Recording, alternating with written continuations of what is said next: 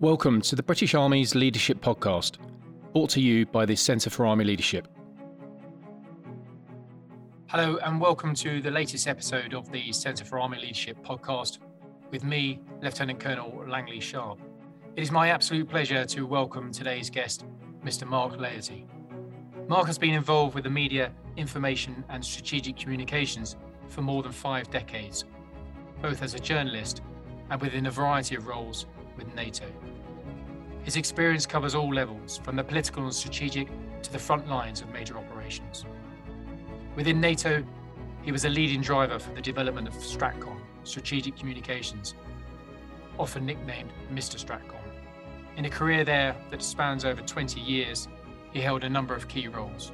Special advisor to the Secretary General of NATO, Lord Robertson, NATO's deputy spokesman and later NATO's spokesman in Afghanistan, three tours of Afghanistan, Chief of Strategic Communications at SHAPE, and latterly Director of Communications Division, also at SHAPE. Before this, Mark enjoyed 22 years in journalism, mostly in the BBC as an editor, producer, and reporter. This included from 1989, 11 years as a BBC defence correspondent, where he reported from the front lines of most major conflicts of the 1990s. He is an Associate Fellow at the King's Centre for Strategic Communications, King's College London, an Honorary Fellow at the University of Exeter's Strategy and Security Institute, and a Visiting Fellow in Defence and Security at Cranfield University. Mark, a very good morning and a warm welcome to the CAL podcast. And thank you very much indeed for taking the time out of your busy schedule to join us today. Thank you. Um, for those familiar with our format, they will know we like to warm our guests up with some easy questions about uh, about the individual themselves, and you are no exception. So, um, if we can uh, cast back to your youth, uh, looking back to your early years growing up, how would you describe that period of your life, and, and who shaped you as the person you are today? Uh, I would say I had a lucky youth. Um, first of all, I'm Cornish, so I was born in God's Own County. But actually more personally, it was a place which was good for children, friendly, local, place you could connect, and we'll discuss that later. I also had a very stable family, um, and therefore I was safe and secure as I was brought up. My father was a huge influence on me. He was a policeman. He had a um, very strong, maybe even rigid sense of values which um, he instilled on me, but also a person who wouldn't give in, who, who, who lived by the values. So a big lesson was that sometimes when it's uncomfortable, you keep driving on, which my dad would do. And my mother was a much more intuitive person, um, and therefore she was a kinder person. And um, therefore, I was a very lucky youth. Um, I went to a grammar school, which was extremely suited to me. Um, I got extremely well educated. And frankly, I consider myself a very lucky person um, in terms of my youth. I had my problems like anyone else, but overall, you know, I have very little to complain about. And those two influenced me. But I was also born in the shadow of the Second World War. My father was um, in Bomber Command. My grandfather was in the Royal Navy and won a Distinguished Service Medal. Um, I was brought up very much in that context. So I consider myself, uh, my values, my outlooks, very influenced by the Second World War. And of course, the British narrative of the Second World War is very strong. And frankly, it's very strong in me. And so a lot of what I consider to be important, I would say were very much Second World War values.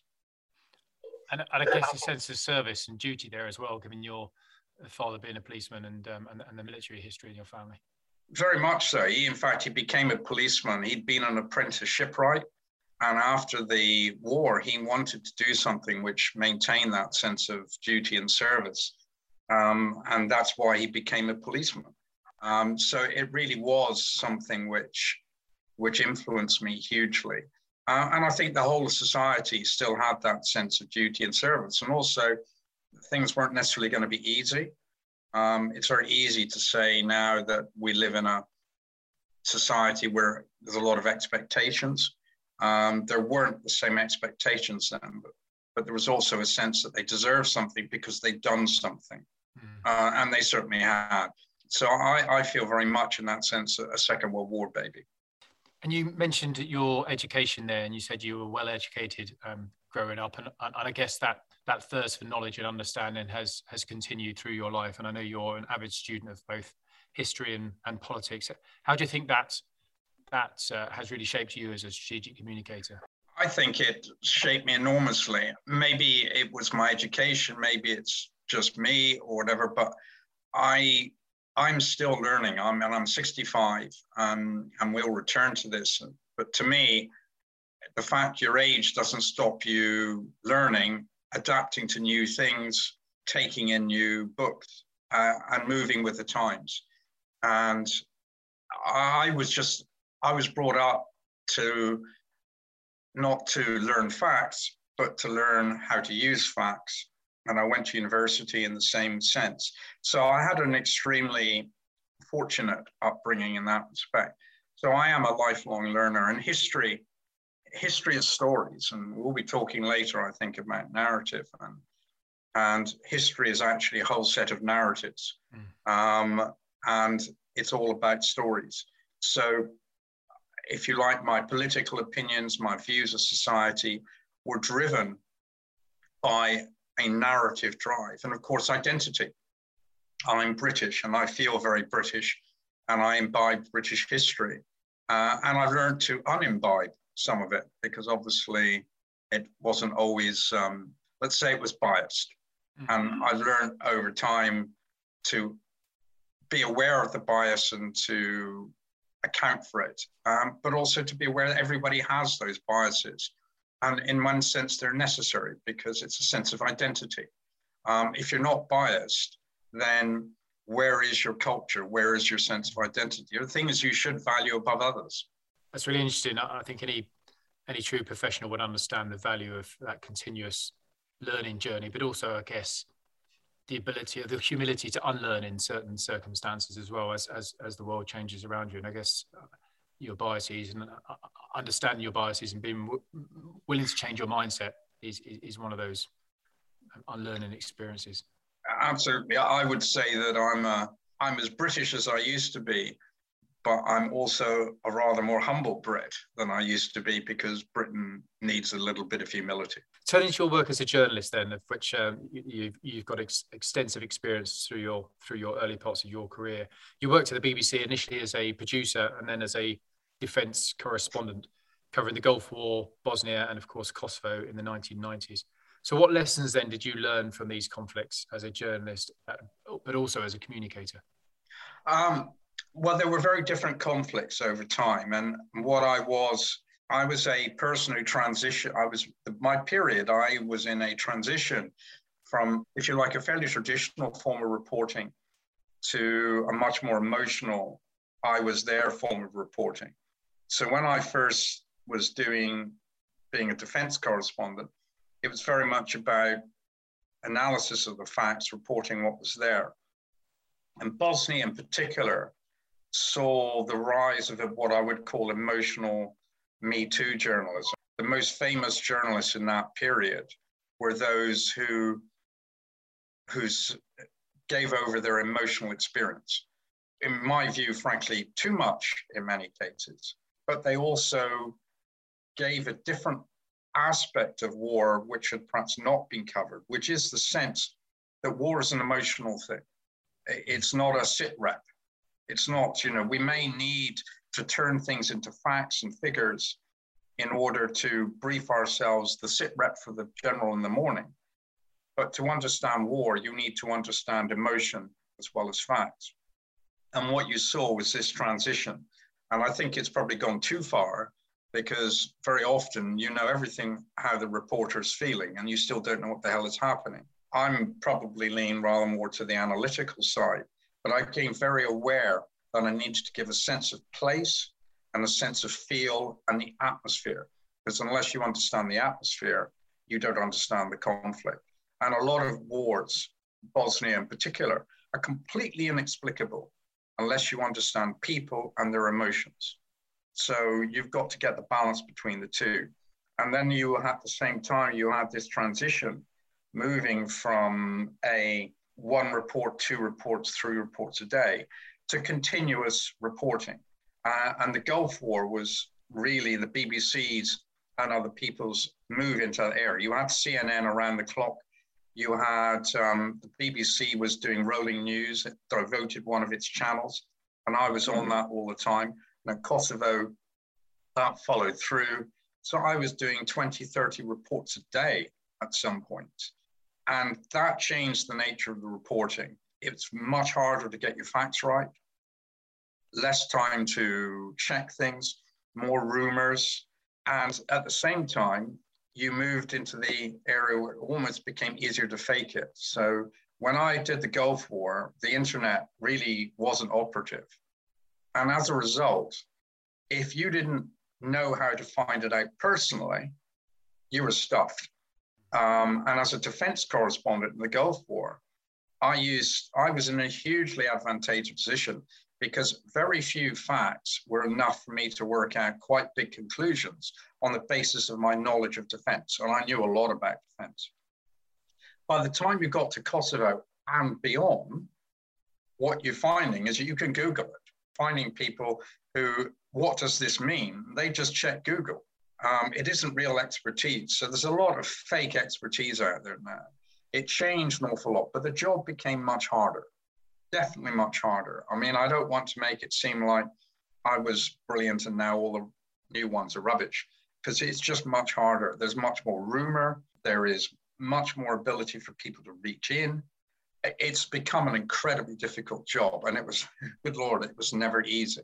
And that sense, I think reporting is much more difficult than it used to be. The advances in technology and communication really driving changes in the way journalists reported Absolutely. Uh, but, I, but I guess in the 1990s, it, journalism was still the, the purview of journalists, whereas now advancing 20 plus years on, everyone has the ability to become a journalist, however credible or not. That no, that's absolutely right. And I'm, I didn't really deal with that because, of course, I moved to NATO in 2000. Um, and really, the citizen journalism, which is a very grand phrase for people who are usually speaking a lot of rubbish, um, hadn't taken off. So what the wars I covered as a journalist, I was still the primary source of information for most people, and other people couldn't intervene. As a strategic communicator working for NATO, now uh, every you know if you've got a smartphone, you're in. Yeah. Uh, and so it's become more difficult all around. What, what's interesting, though, is that to a large extent, the you have influencers, and the journalists are still big influencers. So you're getting people commenting, but where are they getting their information from?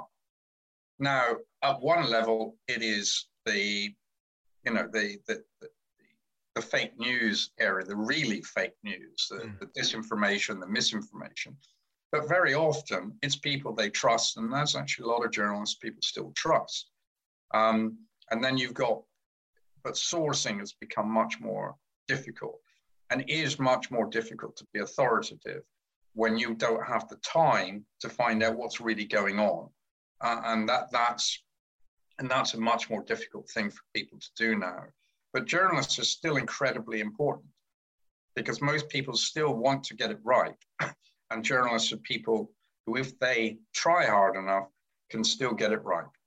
And I guess the challenge there is for mainstream journalists, so to speak, is is is maintaining that credibility. You, you, it sounds like they're, they're facing significant pressures in order to get the get the right facts, get the truth. But if they if they don't, so they're they're, they're up against time, but they're also up against uh, the importance of, of remaining credible and legitimate. Oh, absolutely, it's a balance. The point is that um, do you want to be first or do you want to be right? Mm. Um, and the answer to that is there isn't one or the other, because you know, it was Churchill said, you know, the a lie has gone around the world before the truth has got its got its boots on. Mm. And Jonathan Swift had another, you know, that's going back 400 years about how a quick lie, quick misinformation will gain hold and then the right information won't correct it. So you you get people who sort of say, you've got to be, it's better to be right than first. But the truth of the matter is, is you really have to compromise on both. You have to find the sweet spot because if you are right after four hours and the wrong has been going around for four hours, you're wasting your time. It's too late. So the dilemma is not, shall I be first or shall I be right? The dilemma is you've got to be quick or you're dead. Hmm. And that's a massive dilemma. It's a dilemma for journalists, it's a dilemma for us as strategic communicators working for NATO or the UK or whatever. So, on that, let's move on to your your uh, time now as a strategic communicator, say for NATO and Shape. Um, before we get into the detail, would you mind giving our listeners who aren't familiar with the concept of Stratcom or strategic communications, a brief overview on, on what it is and, and why it's so important for not just for world leaders and uh, uh, uh, political leaders, but in industry leaders as well? Well, the first thing to say, of course, is that communication has always been important. Um, there's a much quoted thing from Napoleon about, you know, um, some favorable newspapers are more to be valued than 10,000 bayonets. So there's nothing new in communications matter. It's just it matters more. Um, in the nature of technology, communications has changed become more important. You know, going from the, the telegraph to radio, TV to um, the internet now. So communications is not new. Strategic communications is a evolutionary thing which tries to recognize the importance of communications in the current environment and to combine all the communication elements, which in military terms is public affairs, psychological operations, info, combine them together, integrate them with every other line of effort, and then make a difference. Mm-hmm. So, at one level, we all know that air power is important, but we don't think it's the only thing that matters. We have to integrate it with sea power and land power and now cyber. Well, information is no different. It is a line of effort. And traditionally, what tended to happen was we split up the effort between psyops and public affairs and so on, and we made it relatively minor and as an afterthought. What strategic communications does is it recognizes that it is an incredibly important line of effort. It needs to be integrated into policy planning and outcomes from the beginning. It then needs to be integrated as part of everything you do. And then sometimes it's the most important thing you're doing. And arguably, at the moment, it is the most important because in the hybrid environment, we're not dropping bombs, mm. we're not firing shells from warships, and we're not going over the top. So, how are we influencing events? Well, we're influencing them through information. And the Russians recognize this. So, what we saw in NATO and other people was that the role of information was being badly handled, was too minor, and needed therefore to be made integral, more effective, and as part of the overarching thing. You cannot win without information on your side. Sun Tzu knew this, Aristotle knew this. Um, we tend to have a more concrete, kinetic view of the world. Can I feel it? If I can't feel it, it doesn't matter. But that's not how people operate. People don't operate on concrete things, they operate on feelings, emotions. And so strategic communications is a systematic approach to incorporating communication into our overall effect. Sorry, do you think that uh, political masters and uh, or political leaders and military leaders understand the importance of strategic communications in information more broadly? You, you, I mean, as you say, it's almost it's almost the primary mechanism for influencing adversaries' will from a military perspective. Do you, do you think that's well understood now? Some do and some don't. I think a lot of people pay lip service to it, and a lot of people think they give it the importance. But then when it comes to operations, they talk the talk, but they don't walk the walk. Mm. And I believe that, you know, the evidence is that intellectually, the argument for Stratcom has probably been won, but the implementation side of it hasn't. And if we take the UK as an example, um, we still, and I don't mean this word pejoratively, we still routinely have amateurs running our strategic communications effort. Mm-hmm. People who've done one or two weeks training or no training have no experience at all. Um, you know, we would never put somebody like me in charge of an armored brigade. But you would take somebody who's in charge of an armored brigade and says your next posting is to run information. Mm. Well, you know, I don't want to be crude, but whiskey of tango foxtrot. Um, and we do this absolutely routinely. That people who are motivated, competent, completely inexperienced, run most of our strategic communication efforts. Mm-hmm. Most people who do it, do it for one tour and never do it again. Yeah. Um, the resourcing is woeful. The amount of effort we put into information environment assessments is minimal compared to the need. The processes and procedures and the Army Joint Doctrine Note is very good in this or the joint doctrine note, so the MOD's joint doctrine, is very good in this, but its implementation isn't happening. So I think that the intellectual argument is one. The implementation argument, we are still on the lower foothills. When it comes to our political leaders, in terms of their domestic politics, yeah, they understand it. In terms of foreign policy, I'm not so sure because again, they're very orientated to what will sell in their constituency. Mm. It's actually much more important that we work out what the hell will sell in Singapore or somewhere like that. So that intellectual argument, that implementation, there's a huge disconnect and it needs to be fixed. Well, perhaps we'll come back to some of the foreign, foreign policy implications um, a little bit later. But uh, returning to your own experiences, um, in 2001 you became Lord Robertson's personal envoy to Skopje, and what was what is now North Macedonia. And at the time, Lord Robertson was NATO's Secretary General, and he was he was determined to, to prevent genocide in, in, in North Macedonia. What, what was your role as his personal envoy, and what lessons can be drawn from Lord Robertson's commitment and, and his leadership? Well, I think my initial role in uh, North Macedonia was as an advisor to President um, who was um, who was complaining that he was losing the strategic communications battle.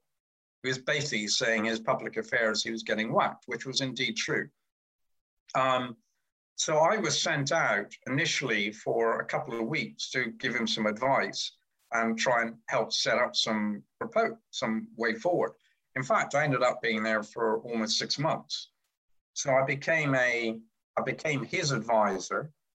Um, I also became more of a strategic advisor, um, and I was also very much liaison with the um, with the NATO people.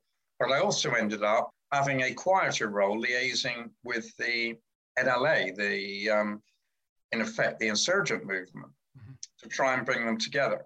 So, and throughout that conflict, the information battle was absolutely crucial because the ethnic Macedonians were scared rigid of the Albanians. They had an extremely active information campaign from hardliners, some of who ended up in The Hague. And they were basically scaring the hell out of them by fake news, misinformation, disinformation. At one stage, creating almost a situation for a coup. So the information side of that was important, was vital. Um, what I also did though was I was de facto a policy advisor um, and liaison. The biggest thing that came out was when you have a crisis like that, you need to focus on it.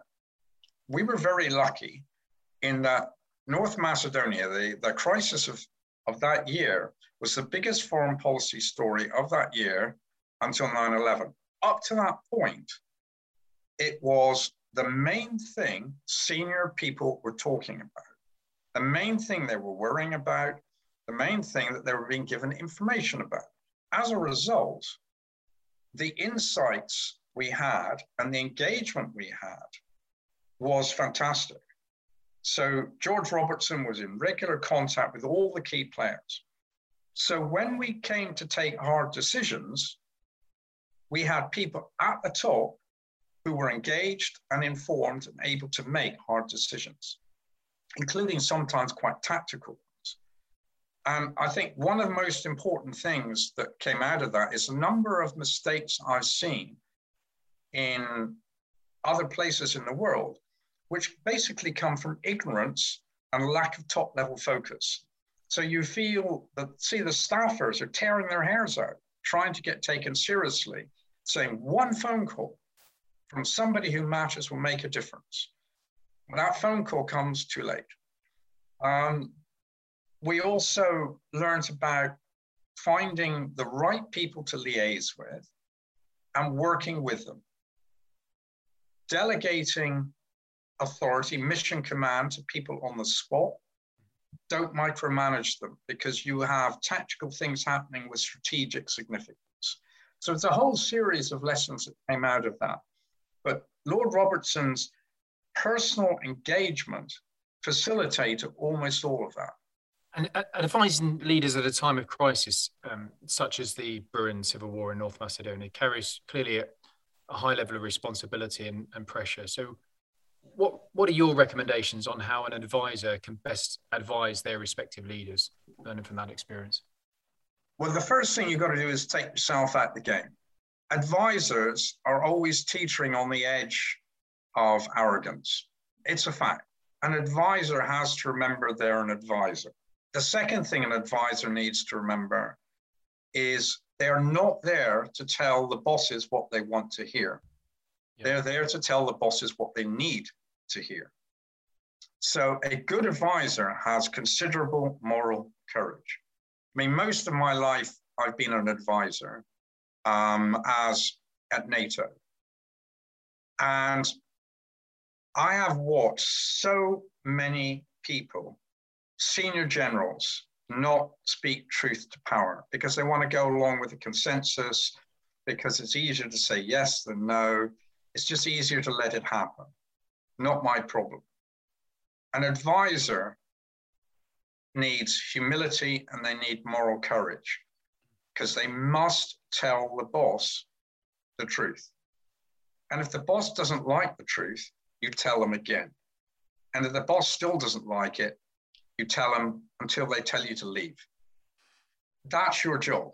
You've also got to remember that the person who carries the can is the boss. The can you carry is to give them the best advice you can, including mm-hmm. what they need to know, uh, rather than what they want to know. And then the other one is work hard, get out there, all the basic things, but moral courage and humility. And you talk about leaders not wanting to, I guess, rock the boat um, whether that's for personal reasons or, or any other reasons. Do you think that's also a result of groupthink as well? Groupthink is there. Um, I mean, the thing is, these things that you you can kind of stovepipe these things. Um, groupthink is the brother of not wanting to rock the boat, and then you can add that a system which doesn't encourage people to be independent does your system train and encourage people to speak up? And you're getting very much into the leadership issues now. Is that what are the consequences of speaking up? The groupthink, to a degree, you can train. That's a process thing. Yeah. You, you can set up processes and procedures like red teams and things like, uh, like that that can challenge groupthink in almost every disaster I've seen, there's actually not been any shortage of people saying, oh, I'm a bit worried about this. It's them being listened to. It's very rare that you you you see a disaster which significant people didn't predict there was a big problem, but they weren't listened to. Whether it is the Grenfell Towers, whether it's the January 6th thing, and if you read stuff that's happening there, January 6th was entirely predictable. Some of them are harder. 9 11 was harder. But most of the disasters I see were predicted and became disasters because the warning signals were not listened to. So the groupthink thing is a big problem, but the system that allows people not just to speak up, but when they speak up, to actually be taken seriously. When I was in NATO, towards the end of my time in NATO, we had an exercise which was going quite badly wrong, where an individual was basically distorting the direction of the exercise. And through that person's strength of will, not their rank, but through their just bullet-headed determination, they were they were driving it through. I was I had a there was a big meeting, two stars, one stars. I was the only person who said, let's not do this. This is wrong. And people I'd spoken to before the meeting agreed with me. They didn't speak up at the meeting. A couple apologized after the meeting and said, I didn't speak up. People who were senior to me came up afterwards and said, You're right. There is a serious problem in our systems with people who will not speak up. And when you go through disasters, you always see the same thing. So, training our leadership to respectfully, forcefully speak up, and this goes right to the top. I will, I will say it, this is not half colonels not speaking up. This is two star and three star generals who won't rock the boat, and I've seen it. That's really interesting and, a very live conversation in the army, as you'd expect at the, at the moment, a very hierarchical organisation, although clearly these sort of issues are not uh, bespoke to, to, to just the army or indeed the military. But I think the nature of hierarchical organisations, they create those, in some instances, unconscious um, bias or sort of in, institutional structural um, uh, barriers uh, as a result. Um, so a very topical conversation. Um, and one I think a number of people in the in the army would recognise moving on, you've often spoken about the need to have a shared narrative, and you, you, have spoken at the beginning about the importance of narratives uh, in order to bring people together and to, and to build resilience. So, how important is a narrative for leaders, and how can they use narrative to inspire and unite their teams? I think a narrative is absolutely fundamental. Um, Daniel Kahneman, who is the person who wrote Thinking Fast and Slow, and I think is, you know, uh, a person who almost everybody knows about. He was the person, he said, you know, the quote I use from him is that, and I've got it here just to make sure I get it exactly right. No one ever made a decision because of a number, they need a story. Now, this is a man who got his Nobel Prize on behavioral economics. People need stories. And when you actually look at the nature of how we do things, NATO's actually said this in that one of our primary documents says sustainable support for any institution or campaign is founded on both logic and instinct. NATO's core narrative must resonate with its audiences, and its operations, missions, and activities must be consistent with that narrative. Now, I'm sure many of you will have read a book, um, many of your audience, by Emile Simpson called War from the Ground Up. If they haven't, then I recommend it. He talked about how the strategist in war has to combine the physical and the perceived to draw a sharp distinction between strategy and strategic narrative is misguided. Strategic narrative is strategy expressed in narrative form. And he's right. And the US manual on counterinsurgency highlights this. It says a narrative is an organizational scheme expressed in story form.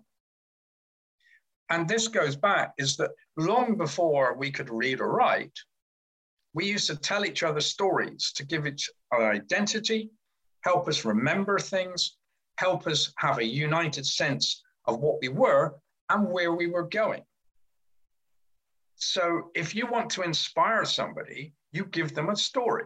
Mm-hmm. And if you take the British Army as an example, look at our regimental history. How do we take people from their family, mum and dad, and put them in a fighting unit where they will be asked to do extraordinary things? Is we give them another family. And how do we give them that other family? We give them a narrative, the story of our regiment. So we are living narratives all of the time. And if you want somebody to do something, you must find a way to make it sticky and resonant. And that's a narrative, that's a story. And I was knowing this question would come up because of my obsession with narrative.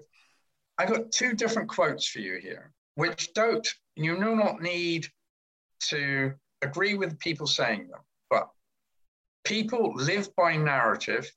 Human beings are creatures of the imagination. That's Boris Johnson.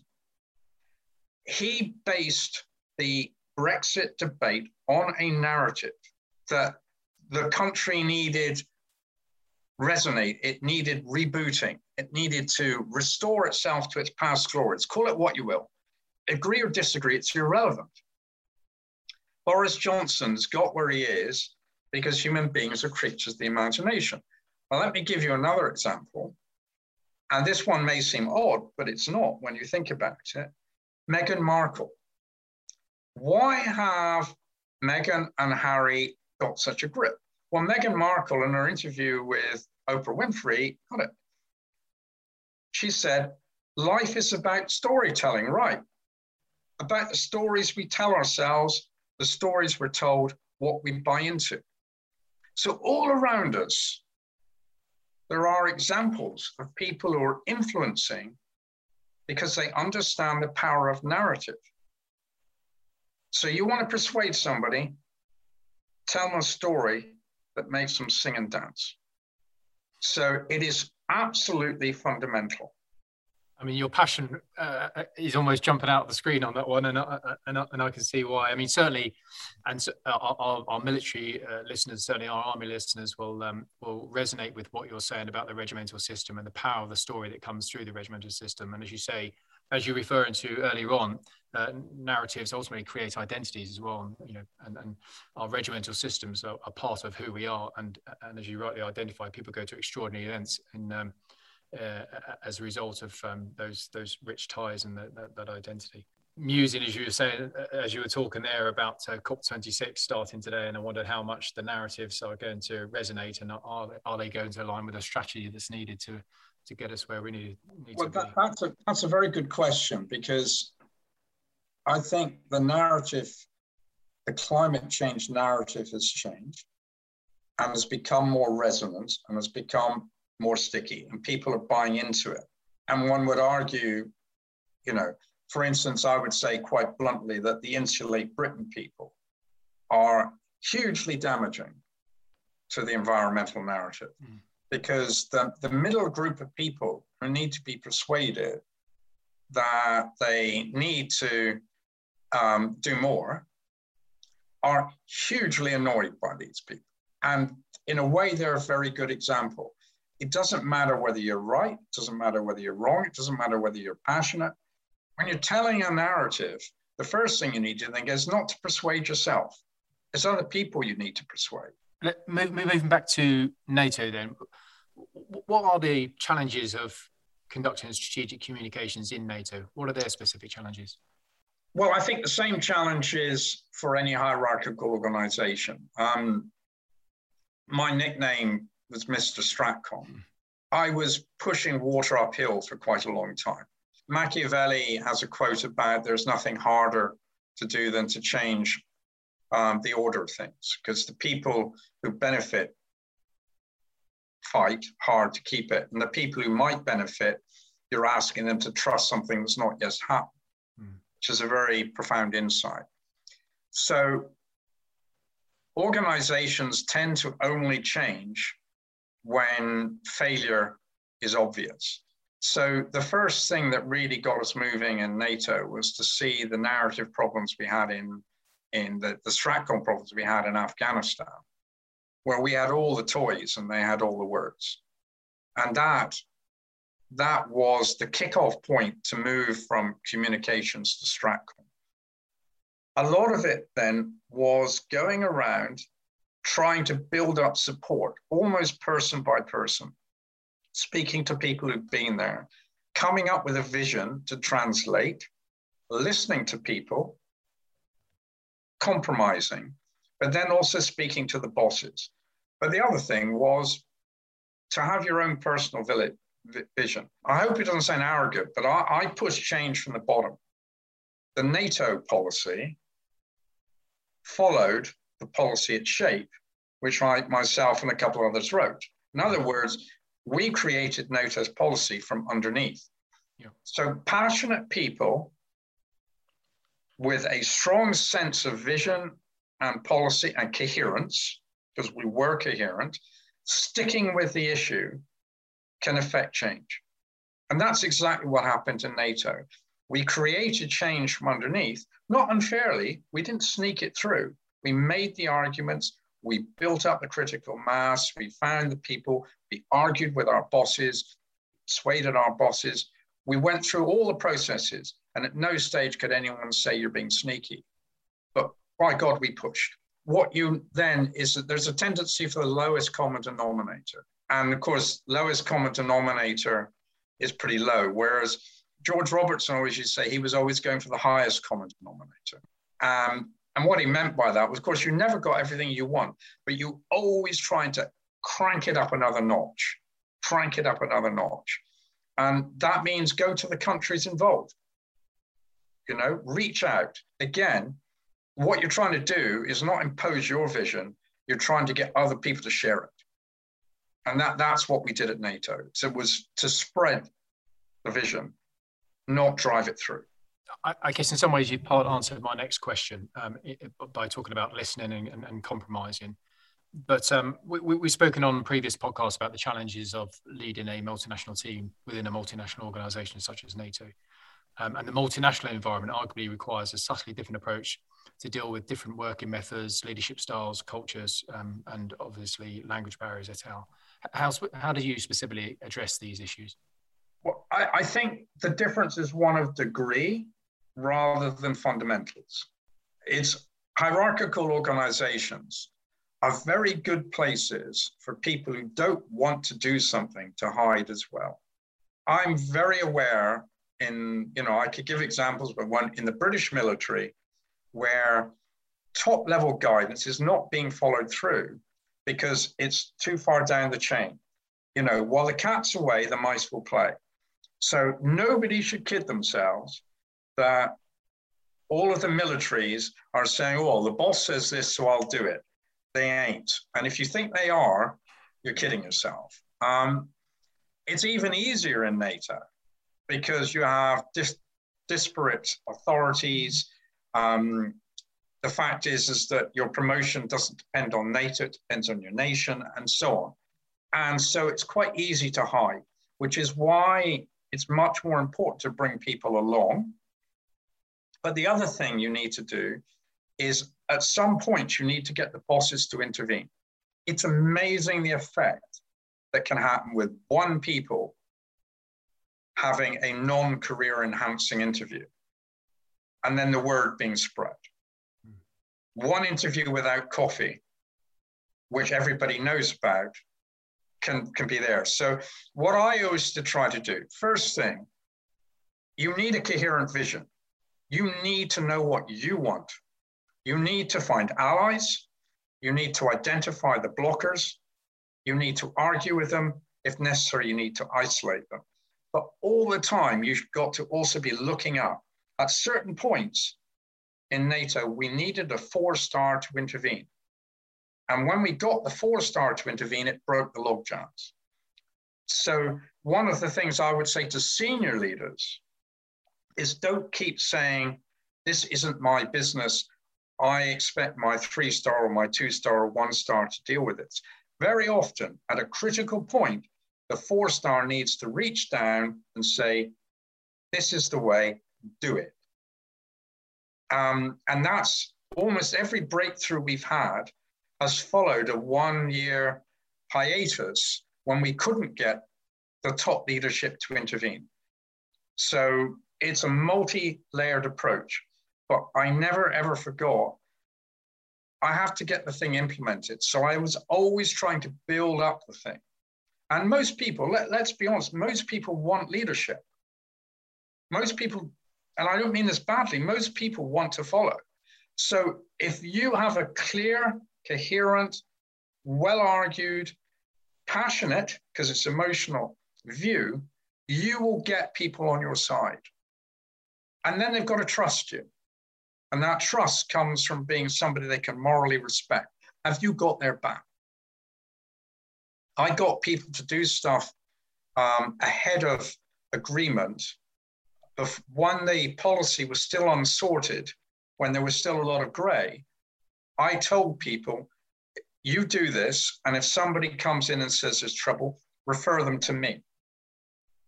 Because the lines of authority were fairly gray. And so that people often pushed the edge of the envelope, knowing that if they were called to order, that I would come in behind them and take the blame. And that gave them a feeling of confidence.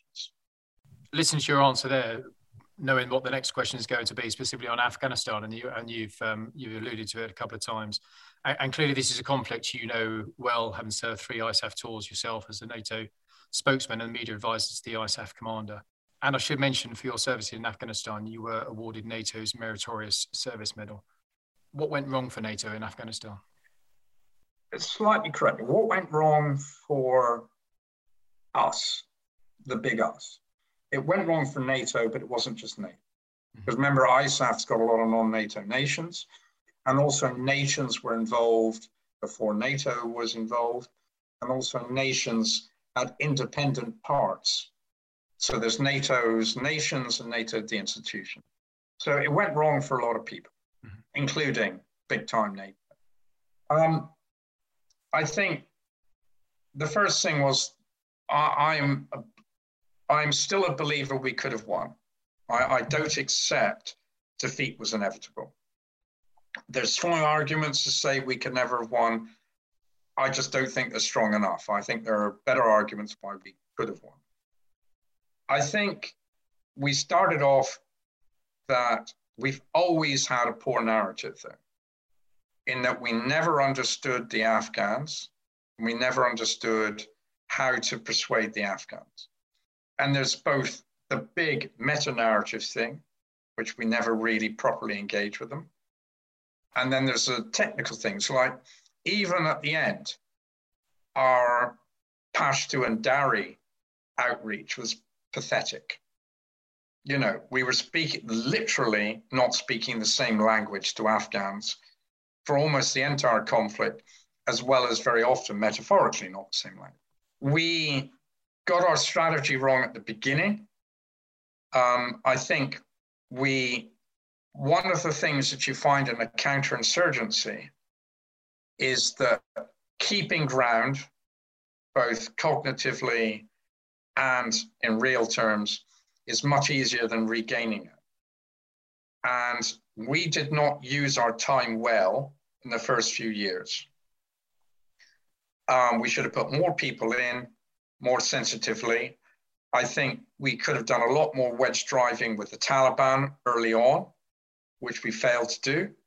Um, and then our intelligence assessments were very poor when we went when when ISAF 9 went in the year before, I saw intelligence assessments basically saying that it's that we don't have a terrorist problem, it's bandit country. There was an insurgency growing underneath our feet, which we did not predict. Massive intelligence failure. Then in 2006, we had far too small forces. If we had really hammered the Taliban in the south after Operation Medusa, really we could have made a big difference. But we kept letting them research. And Stan McChrystal was the one who made the point that the we grew with the insurgency and we never got past it. And I think Iraq, whatever you think of Iraq, Iraq was a diversion from the forces we needed in Afghanistan. If you look at the number of soldiers we put in in Bosnia, in IFOR, and then compare it to the number of forces we had in for a far bigger country and a far tougher situation, you're thinking, again, whiskey tango foxtrot. What were we thinking? And there's a lot of blame to go around. In if speaking specifically about the British and Helmand, we went in there with the troops we could get, not the troops we needed. And if we had had twice the number of troops at the beginning, we wouldn't have needed four times the number much later on. So there, there's a big strategic issues there. In strategic communication terms, our strategic communications, we learned, but too late. We had very poor psyops, very poor info ops. We had no cultural understanding. The staff we were putting in were often incredibly well motivated, but completely unsuited to the task because they were badly trained. There weren't enough of them. After, in 2008, uh, no, 2010 onwards, the people who were one star leaders of the ISAF communication efforts, not one of them was a professional. We're surprised we have a problem. You know, hey, Mark, here's an F 16, off you go. I mean, this is basic stuff, and we still haven't learned it. So there is no one thing that went wrong in Afghanistan. But there's a lot that did. And I wrote, I wrote some private notes to our private office in my first term uh, in 2006 when I said that we have put NATO's credibility on a government that we cannot guarantee will make it round the course. So, right in 2006, and I'd been there a month. Now, I say that not because I was a lonely person going, oh my God, but because I was one of many people who said that. I wouldn't have dared said that if I hadn't been able to validate it through my own research with other people. So many points where you could have done a turn. So it's not a simple answer, I'm sorry, but we could have done it. We could have done it. I mean, your last point there, it's not a simple answer. I think um, we live in an age where people want an answer in 140 characters and something as complex as uh, 20 plus years in Afghanistan, you can't possibly boil it down. Um, so, uh, no, I think a, a, very credible answer. Uh, if I could just come back on one point right at the beginning, you said you believe um, Afghanistan could be won is the challenge is is the difficulty not the fact that there is there was no coherence uh, and agreement on what winning might actually look like yeah i think that's fair i mean at one level there was in that the nato strategic plan for afghanistan was summing it up was to hold the ring until the afghan government was strong enough to prevent it becoming a home for terrorism. In other words, we were there to produce a level of stability and capability to prevent Al Qaeda and others ruling again. Now, you know, it may sound harsh. We weren't there to educate women. We weren't there to educate boys. We weren't there to do a lot of the things which we sold it on. We sold it on making Afghanistan a nice place to some degree. And I spoke to foreign and defense ministers who told me they perfectly understood that the real reason we were there was stability, but they could not sell stability. So they, they were part of the lie, because the lie is when you know it's wrong. They were part of the lie that we were trying to transform Afghanistan. And there was a disconnect between the military plan, which was hold the ring, do the fighting until the Afghan government can take, until the Afghan military can take over and it's stable enough to win. And the aspirations were even quite recently, we're saying, well, it wasn't that bad in Afghanistan because we educated X million people. Well, we lost. The reason we were there was quite clear in the military strategy. And the attempt, the incoherence came because we were trying to do something else. It's funny, one of the statements that people make is we weren't, we shouldn't have been trying to turn Afghanistan into Switzerland. In one way, we should have been, because Switzerland was a, is a very loose federation. And not that long ago was a confederation. Part of the problem in Afghanistan was we tried to produce a centralized government in a country that's never had one and couldn't, couldn't have one. Whereas what we should have been doing was allowing what had always worked in Afghanistan, which is a very loose hand at the center and letting the other place people work within certain limitations. So if we'd gone for a Swiss style constitution, we might have done better. Now there's an irony for you. And we have people who, frankly, should hang their head in shame, but are still out there pontificating about this. The constitution we imposed was one of the reasons we got this wrong. A fascinating discussion. I wonder if I'd hit you with one more question on Afghanistan before we move to our quick fire questions. Uh, and that is, what do you think are the, the short and long term implications for NATO as a result of um, uh, the, the, the Afghan campaign? I think, I think they're bad how bad they are, I'm genuinely not sure of. I mean, clearly NATO has failed. Um, I don't think, curiously, NATO as an institution has got the reputational hit that NATO nations have got. So, in one sense, the institution might come out less damaged than the nations. But one of the oddities is that the nations populaces haven't cared that much. So I think that the judgments that people are making are they're bad, but they're not being punched home. I think the implications for the West, let's call it that, are really bad. I think the Chinese, the Russians, terrorists, they're looking at this and they're saying, a bunch of Taliban defeated them, we can defeat them. Terrorists will be hugely encouraged. China will be encouraged, Russia will be encouraged. So I think the implications for NATO, NATO nations, the rules based international order are very, very bad indeed. I think they're bad in the short term and I think they're bad in the long term. Thank you very much. Um, we're going to close as we traditionally do with our quick fire questions, uh, Mark. So, first off, who's the best leader you've ever known or worked with and why? I'd have to say the best leader I've worked with is Lord Robertson. I don't know what he'd be like in combat because that's not it, but his ability to drive consensus in NATO and get big things done was extraordinary. You know, he got us in, he, he got the Macedonia situation sorted out. He got the Article 5 sorted out. He, the Prague summit was what a high watermark for NATO. And he understood STRATCOM. So I, I would say the best one that I've worked with was Lord Robertson. Most inspirational leader from history and why? Um, I'd have to say Churchill. Um, and because I'm part because I'm a, um, you know, I'm a strategic communicator.